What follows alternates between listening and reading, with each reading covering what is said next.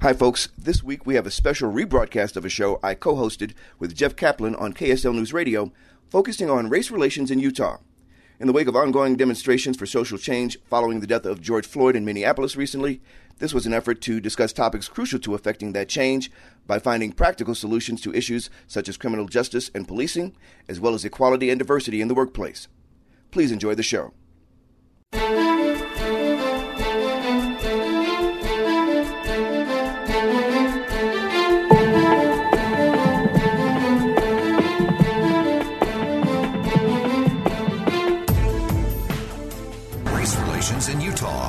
Special with Jeff Kaplan and Jasen Lee of the Deseret News on KSL News Radio 102.7 FM and 1160 AM.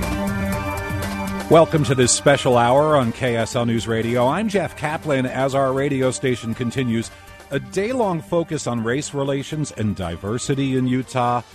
Our goal is to gain understanding by exploring some of the issues that have exploded in the weeks gone by, and I'm honored to be joined by a wonderful and insightful Deseret News journalist, Jasen Lee, who also hosts the podcast Voices of Reason, which is heard every Sunday, 3 p.m. here on KSL News Radio. Jasen, thank you for being here. Jeff, thanks for having me. It's going to be great to join you today. It's not a comfortable discussion, though. Today is, I think, a month since George Floyd was killed, and a lot of people are confused. From the streets, they're hearing things they've never heard before. White privilege, defund the police, and the shouting has gone in both directions. Jasen, it almost feels like battle lines are being drawn. Well, I think those battle lines have been drawn for years now, and this is the time when there's been this tipping point. And maybe this is a time in history when change actually can be manifest to happen. And whereas before people thought it didn't involve me, it doesn't really affect me, when you see someone's life taken away from them in such a harsh and inhumane way, and you could see yourself being that person, maybe that's what was needed to then have people say, you know, I want something to be done that we can make things better for us in the future. Jasen, we just agreed before the show we would discuss where we're coming from and a little of our own histories regarding race. You first. Sure. I grew up in Chicago, on the south side of Chicago. I didn't have any white friends until I went to college at the University of Illinois. And so my life was pretty sheltered in that way. And going to college, meeting new people, having to learn a lot about others, different from myself, it was challenging, certainly, and but it helped me for the rest of my life. Because today, in professional environments that I'm in around this country, I'm able to have conversations with people different from me and still be appreciative of the people they are. I can give them a sense of security when they talk to me, that I am much like them, and that they don't have to worry about, just because we look a little different and we may have come from different places, that we don't have many of the same things that we try to do in our lives, and we want success for everybody that we come in contact with. I appreciate your story. Mine is pretty simple. Suburban New Jersey. My seminal moment was 1967. I'm 8 years old. My parents told me there were riots 30 miles up the road in Newark, New Jersey in 1967. Dad said they're burning the town down. And I was scared that they were going to come for me in my suburban home 30 miles away, which was ridiculous. I didn't have my first black friend till 10th grade.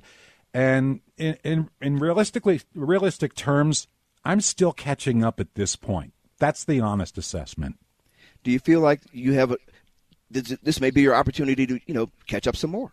A little bit during this hour, and our goal is a simple one: to listen and to understand. And we don't have to agree, Jasen and I, Absolutely. Or you and anyone else, but let's get to the part where we understand the argument. And the first argument is whether black lives matter, whether blue lives matter, or all lives matter, criminal justice and policing. And our guests in this portion of this hour, Monica Williams from Weber State University. She's an associate professor of criminal justice. Welcome to KSL News Radio. Thank you. Thanks for having me. Sure. And also joining us, former Salt Lake City Police Chief Chris Burbank. Thanks for being here. I've had the opportunity to talk to Chris before, and he's very insightful. I'm really looking forward to this.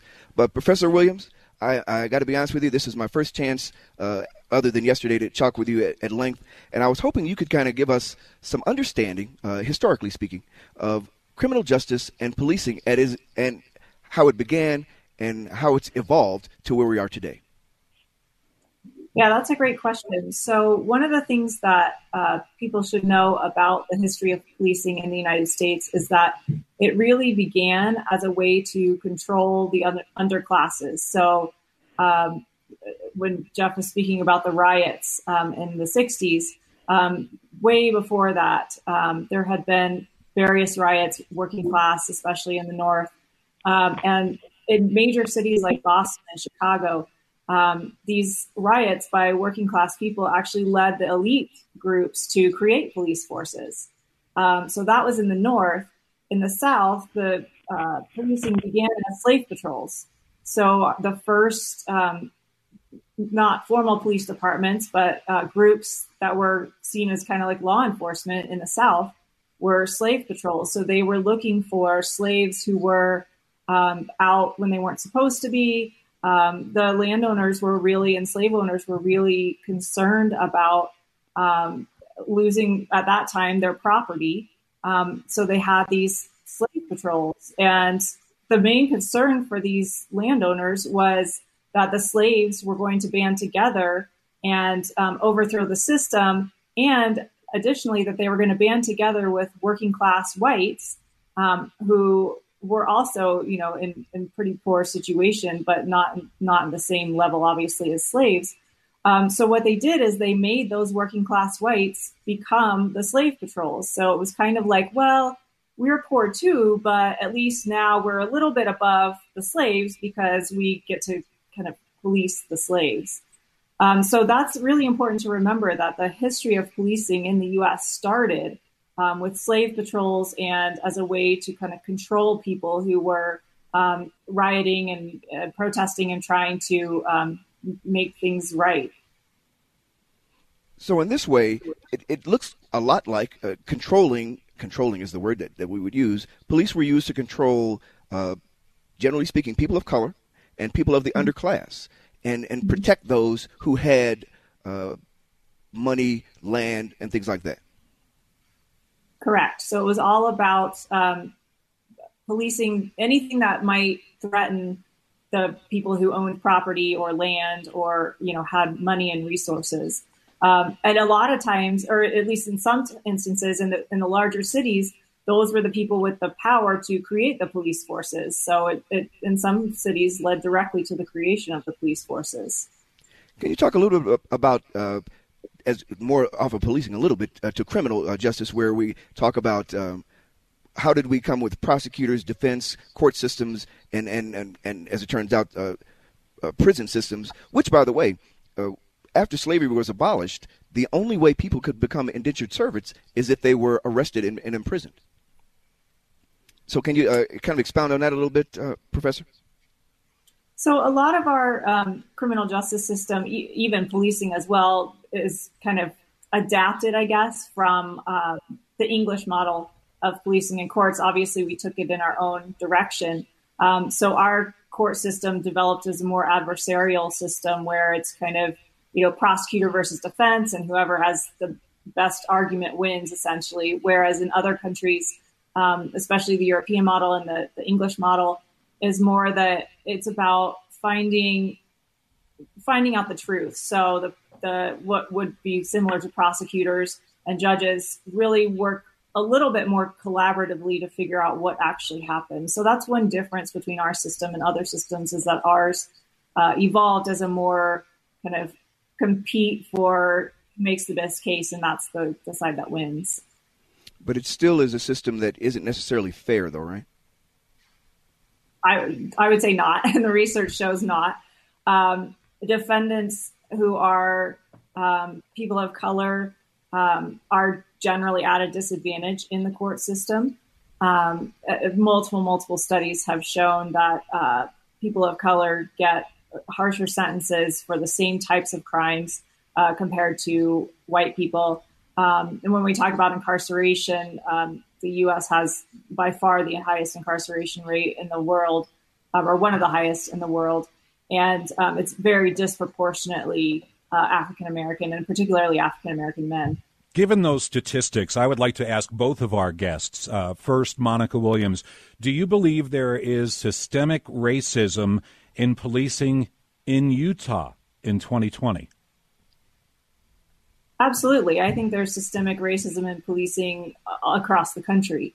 And part of that just stems from where policing came from.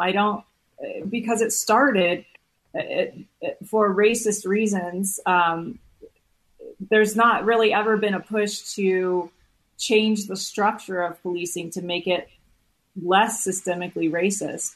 And I think this is a really important point because, you know, there's discussions out there about, you know, the videos that we see, and these are just bad apple police officers. I don't think we can just say that that there's individual officers and there's such a pattern across the country of similar kinds of violence against particularly Black men and particularly young Black men, that we can't say that it's just one bad police officer here and there. It's a systemic problem for sure. That's just embedded in, I think, from the very beginning of policing. It's been there, and we haven't really done much to try to change that. And let's ask the former Salt Lake City Police Chief, Chris Burbank, do you believe there's systemic racism in Utah police departments, not just Salt Lake City, but Utah departments? Yes, I think Monica addressed it adequately. Absolutely there is. If you look at the outcome of the criminal justice system, we have disparity. But one of the things that I think is important, because what we like to do is we like to put labels on. So when you say systemic racism, what you have is you have disparity in the outcome.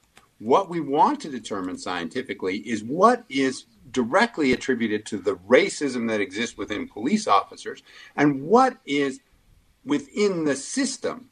What we see across the country, 250 agencies that we've worked with across the country, and you take a baseline of the bias of the individual officers, the outcome is always much more disparate than what you would anticipate looking at the individual racism found in human beings.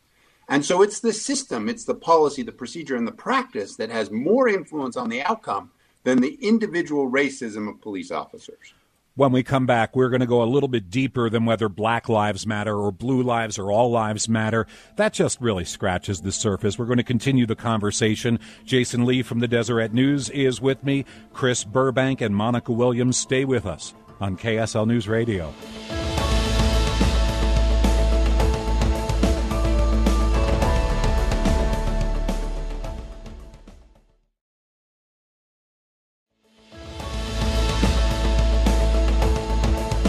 You're listening to a special rebroadcast of Utah's Noon News from KSL News Radio, focusing on race relations in Utah.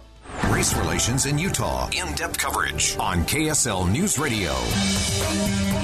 This is Jeff Kaplan, along with Jasen Lee from the Deseret News. Our guests, Monica Williams from Weber State, an associate prof of criminal justice, and former Salt Lake City Police Chief Chris Burbank. Thank you both for being here.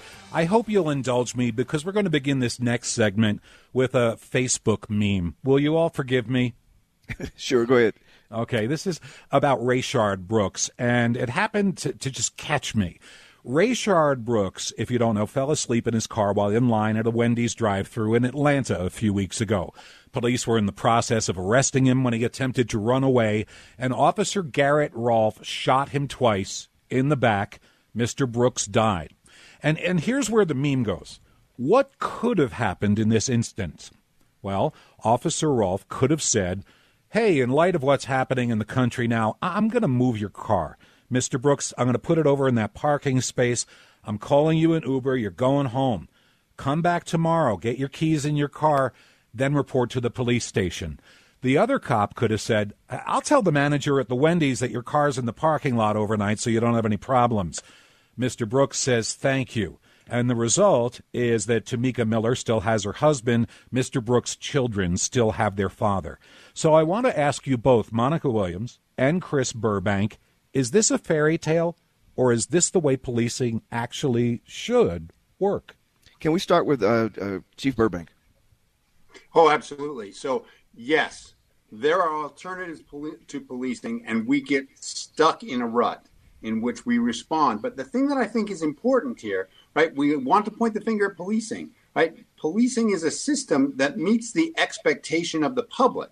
And now it's no longer meeting that expectation. We're saying, hey, wait a minute, we need to change that explanation. Is it all right to allow that individual? We walk away in that particular circumstance.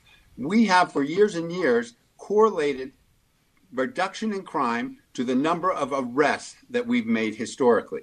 And there is absolutely no scientific correlation between those two things.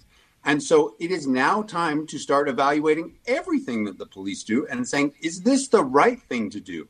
And in fact, if we're ever going to change the outcome of use of force, we need to start evaluating those instances on why are we there in the first place, as opposed to that moment in time that you say, oh, yeah, boy, that got bad. Well, we would never have that bad moment if we weren't involved in the first place or if we changed the dynamic from the beginning.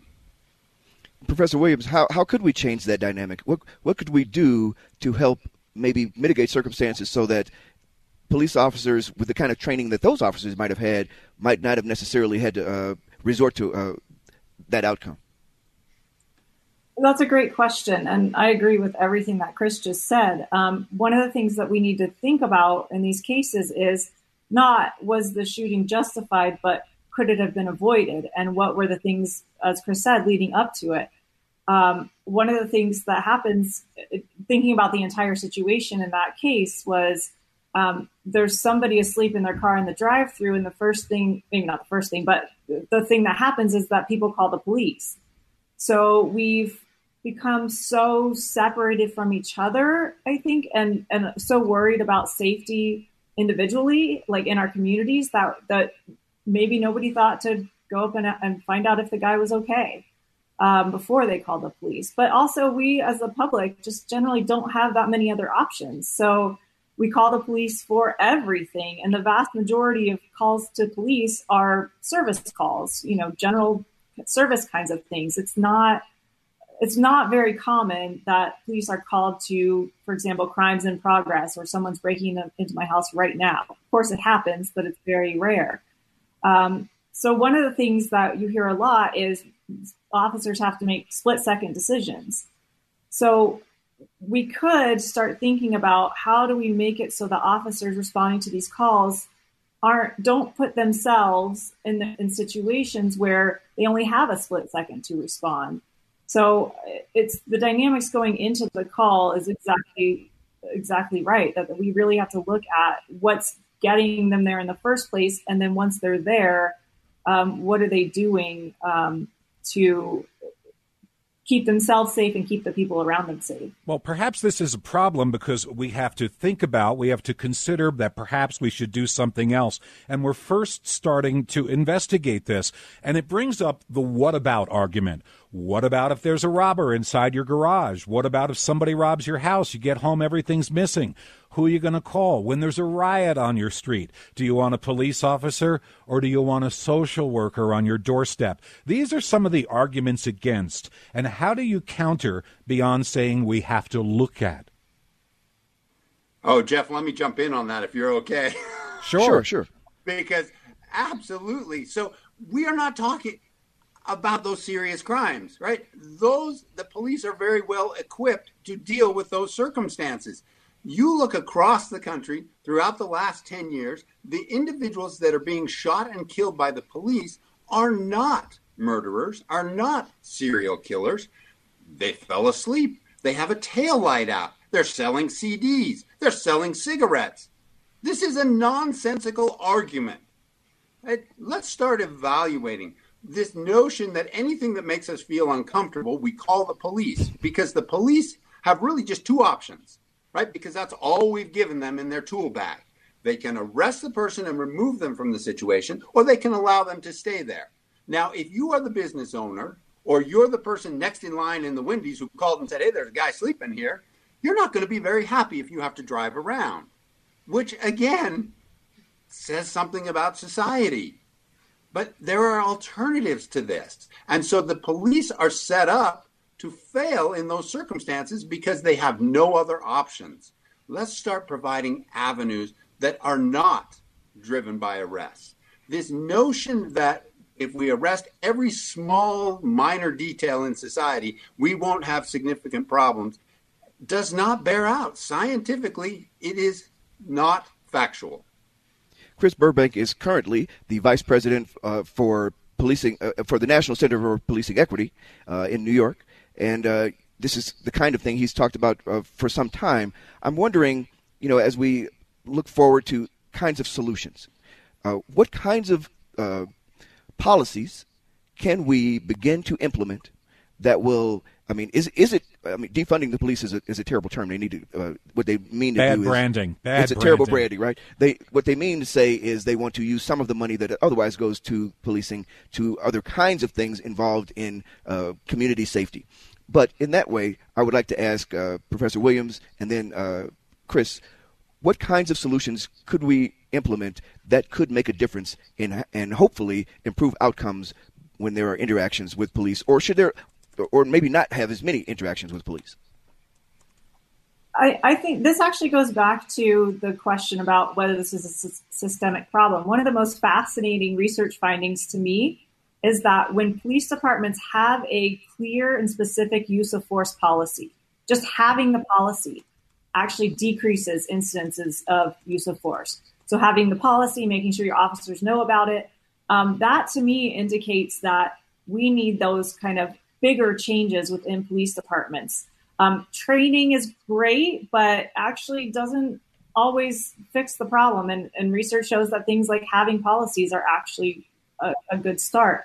But definitely shifting money from some of the more militaristic aspects of policing toward social work agencies, toward child and family services, toward domestic violence agencies, towards agencies that work with the homeless to try to fix the problems that people are seeing that they're calling police on. And it really does go back to what Chris said about people call the police on every little thing of disorder. And it's really important to remember that that's basically why policing started in the very first place, is that the elites, white elites, were really uncomfortable with these people who were different in their midst. And so they were calling police because they weren't doing things the way that everyone, you know, the white elite were doing things. And we're still seeing that today. So I think shifting the resources around to these other agencies is a really good start.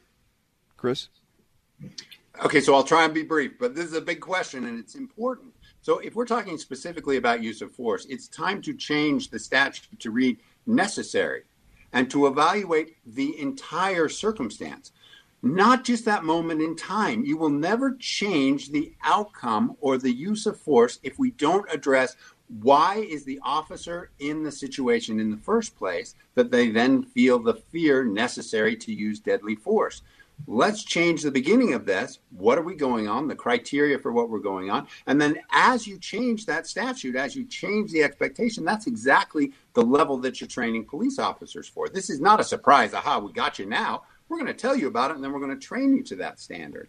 But for your other question, I point to Colorado, right? When they moved down the road to legalize marijuana, the discussion, and especially from law enforcement, was crime will go through the roof. Everybody will be using marijuana. What will we do?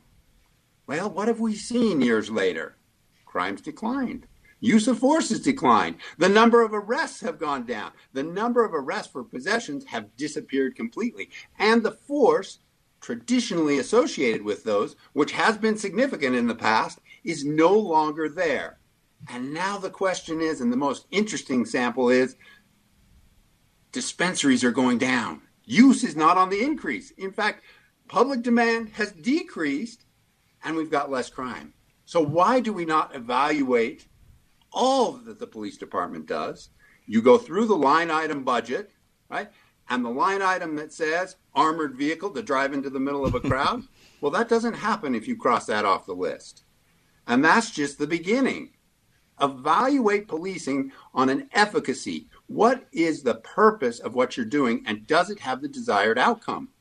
In most circumstances, when we look at a lot of efforts by police, it is 1% effective in getting to violent criminals, but it impacts millions and millions of people across this country inequitably every single day. Points to ponder. Insightful analysis, in fact, from former Salt Lake City Police Chief Chris Burbank and Monica Williams from Weber State University. Thank you both so much for coming on the air this half hour. Jasen Lee and Jeff Kaplan, our special hour on race relations and diversity will continue.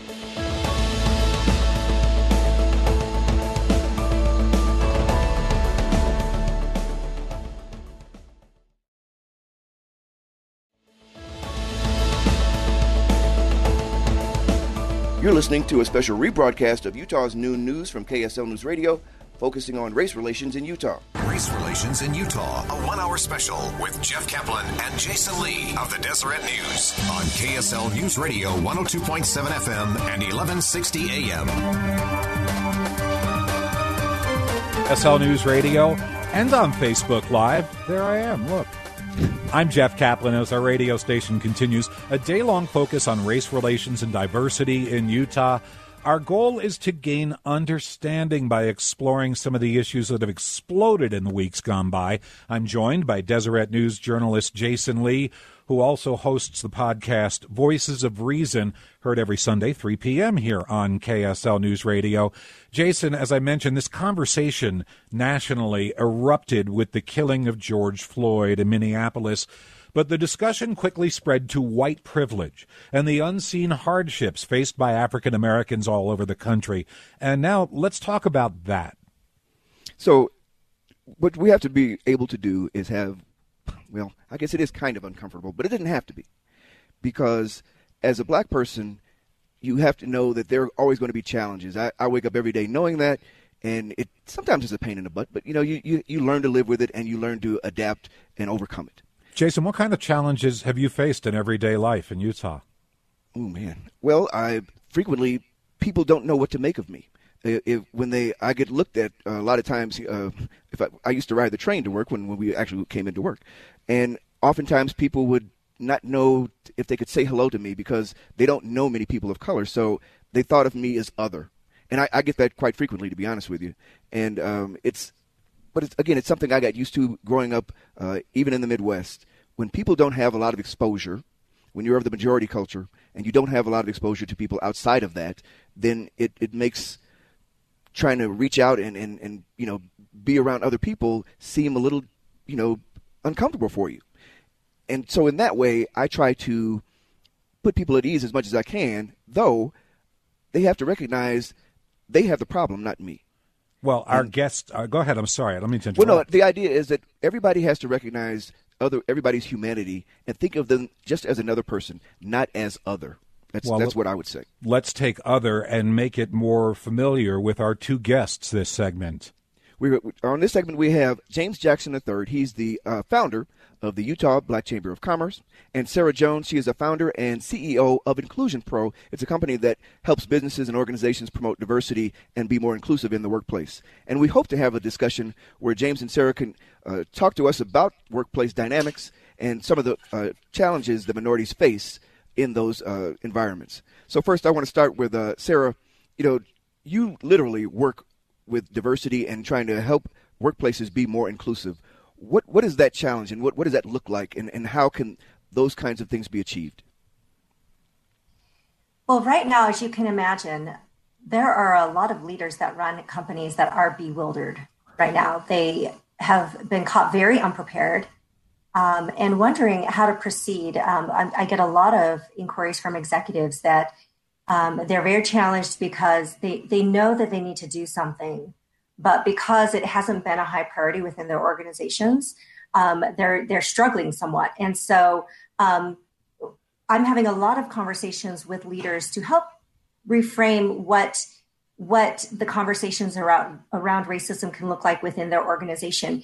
To be honest, most of the time in corporations, we try to avoid race as much as possible. And that actually has not served us well because people, quite frankly, don't have the communication skills to really be able to talk about the challenges. And I mean, this has been one of the most challenging times. And so the corporate leaders and leaders in workplaces are quite unprepared to know exactly what to do. They have employees that are, you know, asking for calls to action, that are asking for statements around Black Lives Matter. And so you can imagine for these leaders, they're struggling. And what the opportunity has been really for me, not that any of us is pleased with any of the racial strife and the injustice that is going on, but there has been a massive wake-up call in a way that really has never happened for leaders to actually do something. And while I think there's a group that are being reactive, there's also another group that in the conversations, it's sort of like they've finally woken up to this understanding that diversity and inclusion within the workplace, it's not just you do an initiative or a training. There's the sustainability component that has to happen that are starting to be a part of a lot of my conversations. I think some of the relief that goes along with that, though, Jason, where I think before they've been, oh, no, what do we do, is it gives them some relief that this takes time. It takes time to change a culture. It takes time to build those communication skills and the right policies and training so that people can feel more comfortable around conversations like this. So I think in some sense, there's some relief there, but it really has caused them to think about what is the action that's required me of a leader. And for me, that has opened up a lot of opportunities to finally go in and build the right strategies within organizations so that they can build these sustainable a sustainable strategy for long term. Sara, this is Jeff Kaplan. A lot yes. of times the exposure to diversity training comes when an NFL player gets in trouble for saying something stupid, or an owner does the same thing, and they're sent to diversity training. That's what many people know about diversity training. Is it a way for businesses to simply show, hey, we're trying to do something? Or does something happen in this training that truly changes the dynamic in companies, businesses, and on football teams? Great question, Jeff. So quickly, the answer is not going to be in just training, right? So there needs to be an overall strategy that starts from the leadership team and creates alignment around the leadership team. And then the training is going to support the strategy, right, in many different ways with many different aspects. I think maybe one of the questions that you're hitting on is I think a lot of leaders are sitting there thinking, well, so for example, if you're leading a company in Utah, the Black population is less than, it's about 2%. And then within the workplace, it may even be lower than that. So they're sitting there thinking, okay, I know I need to care about race and Black Lives Matter. I know we need to care. But the numbers of employees within my organization that are impacted are so small. Right. Just as a practical matter, if they just look around and understand who is really, the most strongly impacted. And it's been actually a really great opportunity to help reframe a really important conversation, Jeff. And that is that when you do this work, it is not for just a small part of your employee base. When you do diversity and inclusion the right way, it actually benefits everyone. Inclusion is for everyone, and we've often thought of it as this thing that only, supports just a few people within the organization, and that's where we've actually gotten it wrong. So the way to rephrase that or reframe it for leaders is you're building a strategy so that everyone, even the groups that have historically struggled the most or not been given as much equity, can thrive within your organization. And we know from research that when you actually build products, processes, anything with the marginalized populations in mind, it actually creates a better product or solution for everyone. And so somehow we've missed that part of the conversation. I'll give you just a quick example. When we build technology, we realized that when people with disabilities were using technology, it actually didn't work the way that people with abilities were building it. So there was a lot of lessons learned. And the way that we actually use technology now with better user interfaces and things like that have been because we built the technology so that anyone can be able to use it. So that's an example where it actually serves the larger population, but we've never really understood diversity and inclusion to provide those kind of benefits. Thank you for introducing the concept. Sara is a diversity expert, and James Jackson III is the president of the Utah Black Chamber of Commerce. He'll join us in just a moment, a quick break, and back as we continue with this special hour about race relations and diversity. Jasen Lee is with me, Jeff Kaplan, on KSL News Radio.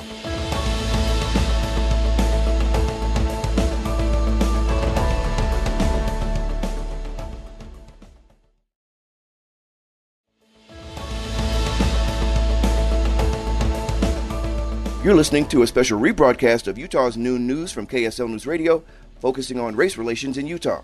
Race relations in Utah. In-depth coverage on KSL News Radio. Jeff Kaplan here with Jasen Lee from the Deseret News. You don't have to agree with what you hear. It's important, though, that you understand our guests. Sara Jones is the founder and CEO of Inclusion Pro, a company that helps other businesses and organizations promote diversity and make themselves more inclusive. We're also joined by James Jackson III, the founder of the Utah Black Chamber of Commerce, and we thank you for joining us on KSL News Radio. Thank you for having me, Jeff. So, James, I was wondering if you could talk a little bit about some of the challenges that particularly African-American business people face here in Utah in trying to grow their businesses and hopefully become part of the mainstream business community. Yeah, absolutely. The main challenge right now, of course, is what's been most visible than that as ever before, is really trying to find the black businesses, first of all.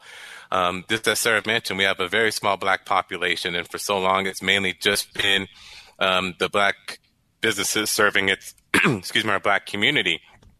The goal of the Black Chamber is really to expand that influence so they can cross that bridge and serve the entire community. And so we've been making an effort there. So that's one challenge. The other challenge is just that minority businesses in general have never had the access as the white businesses. And this stems all the way back to the days of redlining in real estate, where we're still trying to overcome.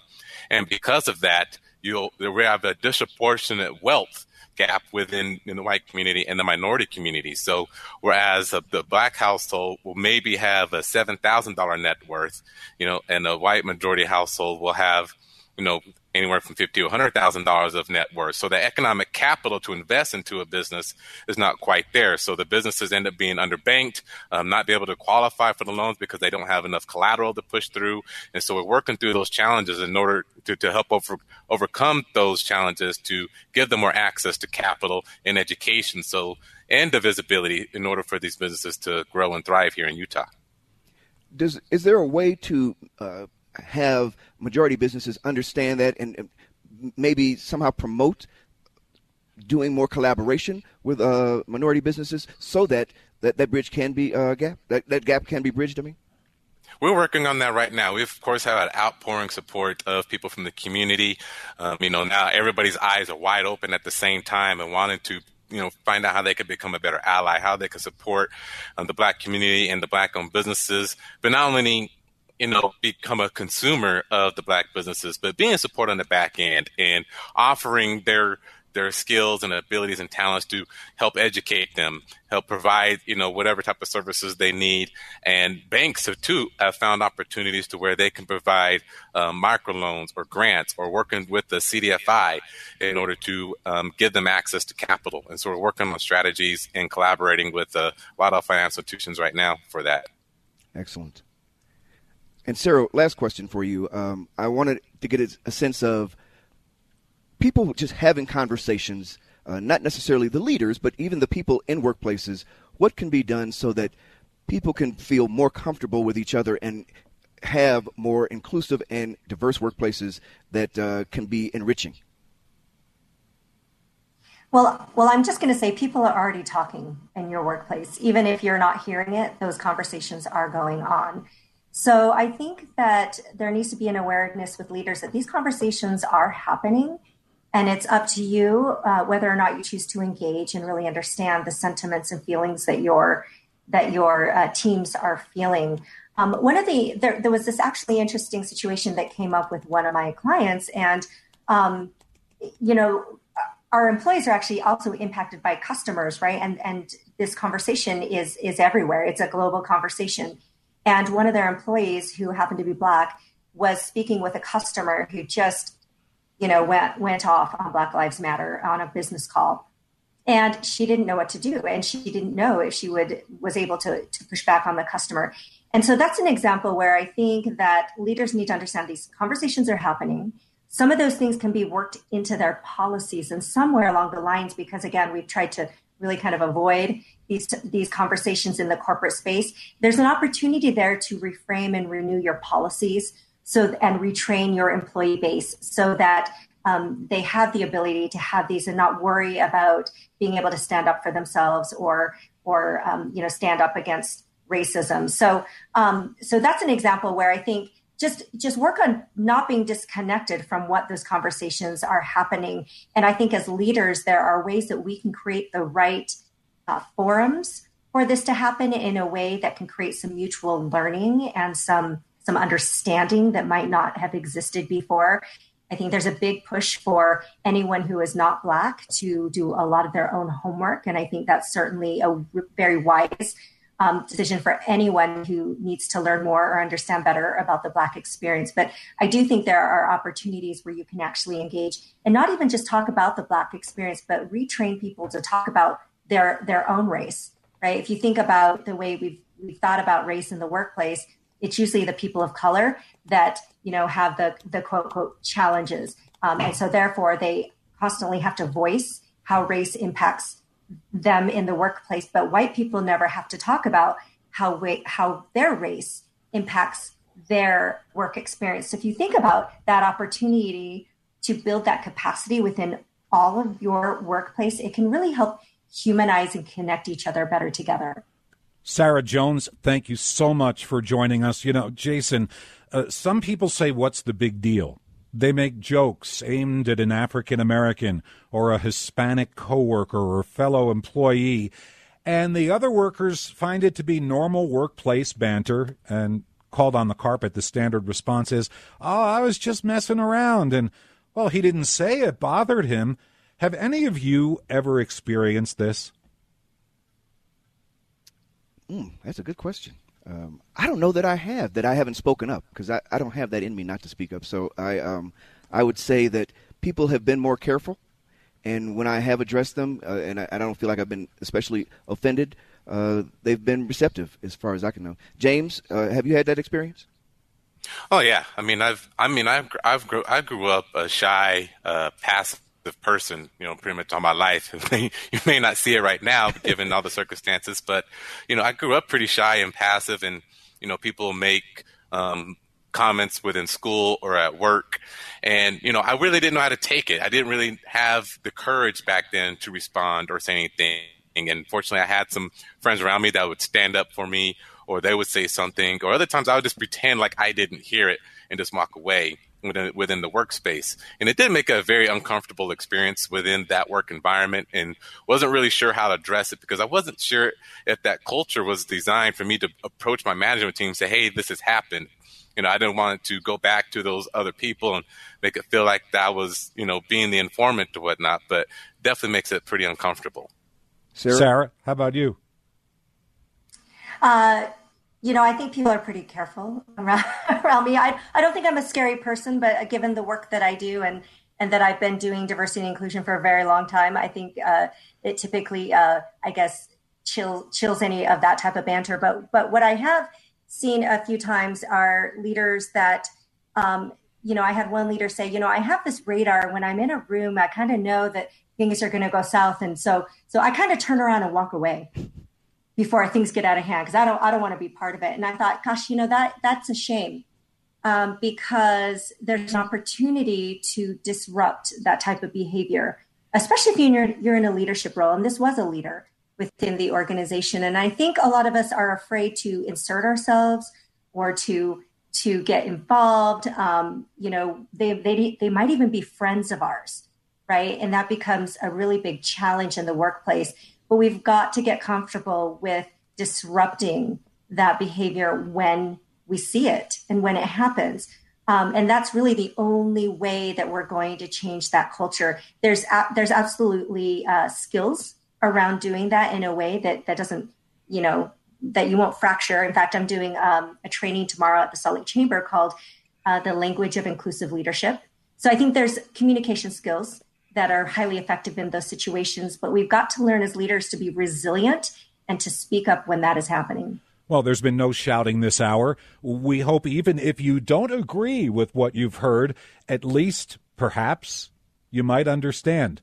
Sara Jones, James Jackson III, thank you so much for joining us, as well as our guests Chris Burbank and Monica Williams. Jasen Lee, it's been an interesting hour. Thank you very much, Jeff. It's been a pleasure to be with you. You'll hear Jasen Lee on Sunday as the co-host of Voices of Reason, which is also a podcast at KSL News Radio. Jasen Lee is an esteemed journalist at the Deseret News. Our executive producers, Kevin LaRue and Kristen Sorensen, producer Andrew Hull, our console engineer, Amber Gentry. Join us again for the next episode of the Loudmouth Project's Voices of Reason. If you have any comments about the show, please contact us via email at vormed@gmail.com or at vorjasenl@gmail.com, or you can find us on Twitter at @ADOnSports and at JasenLee1. Our show's Twitter handle is @VORPodcast. Check out our Facebook page, and you can also find and subscribe to free episodes of our podcast in all the places where you find interesting content. Be sure to review our show as well. We love to get your feedback, and it helps us grow our audience. Until next time, I'm Jasen Lee. When you engage in passionate debate, do your best to keep your dialogue civil. Try to be the voice of reason.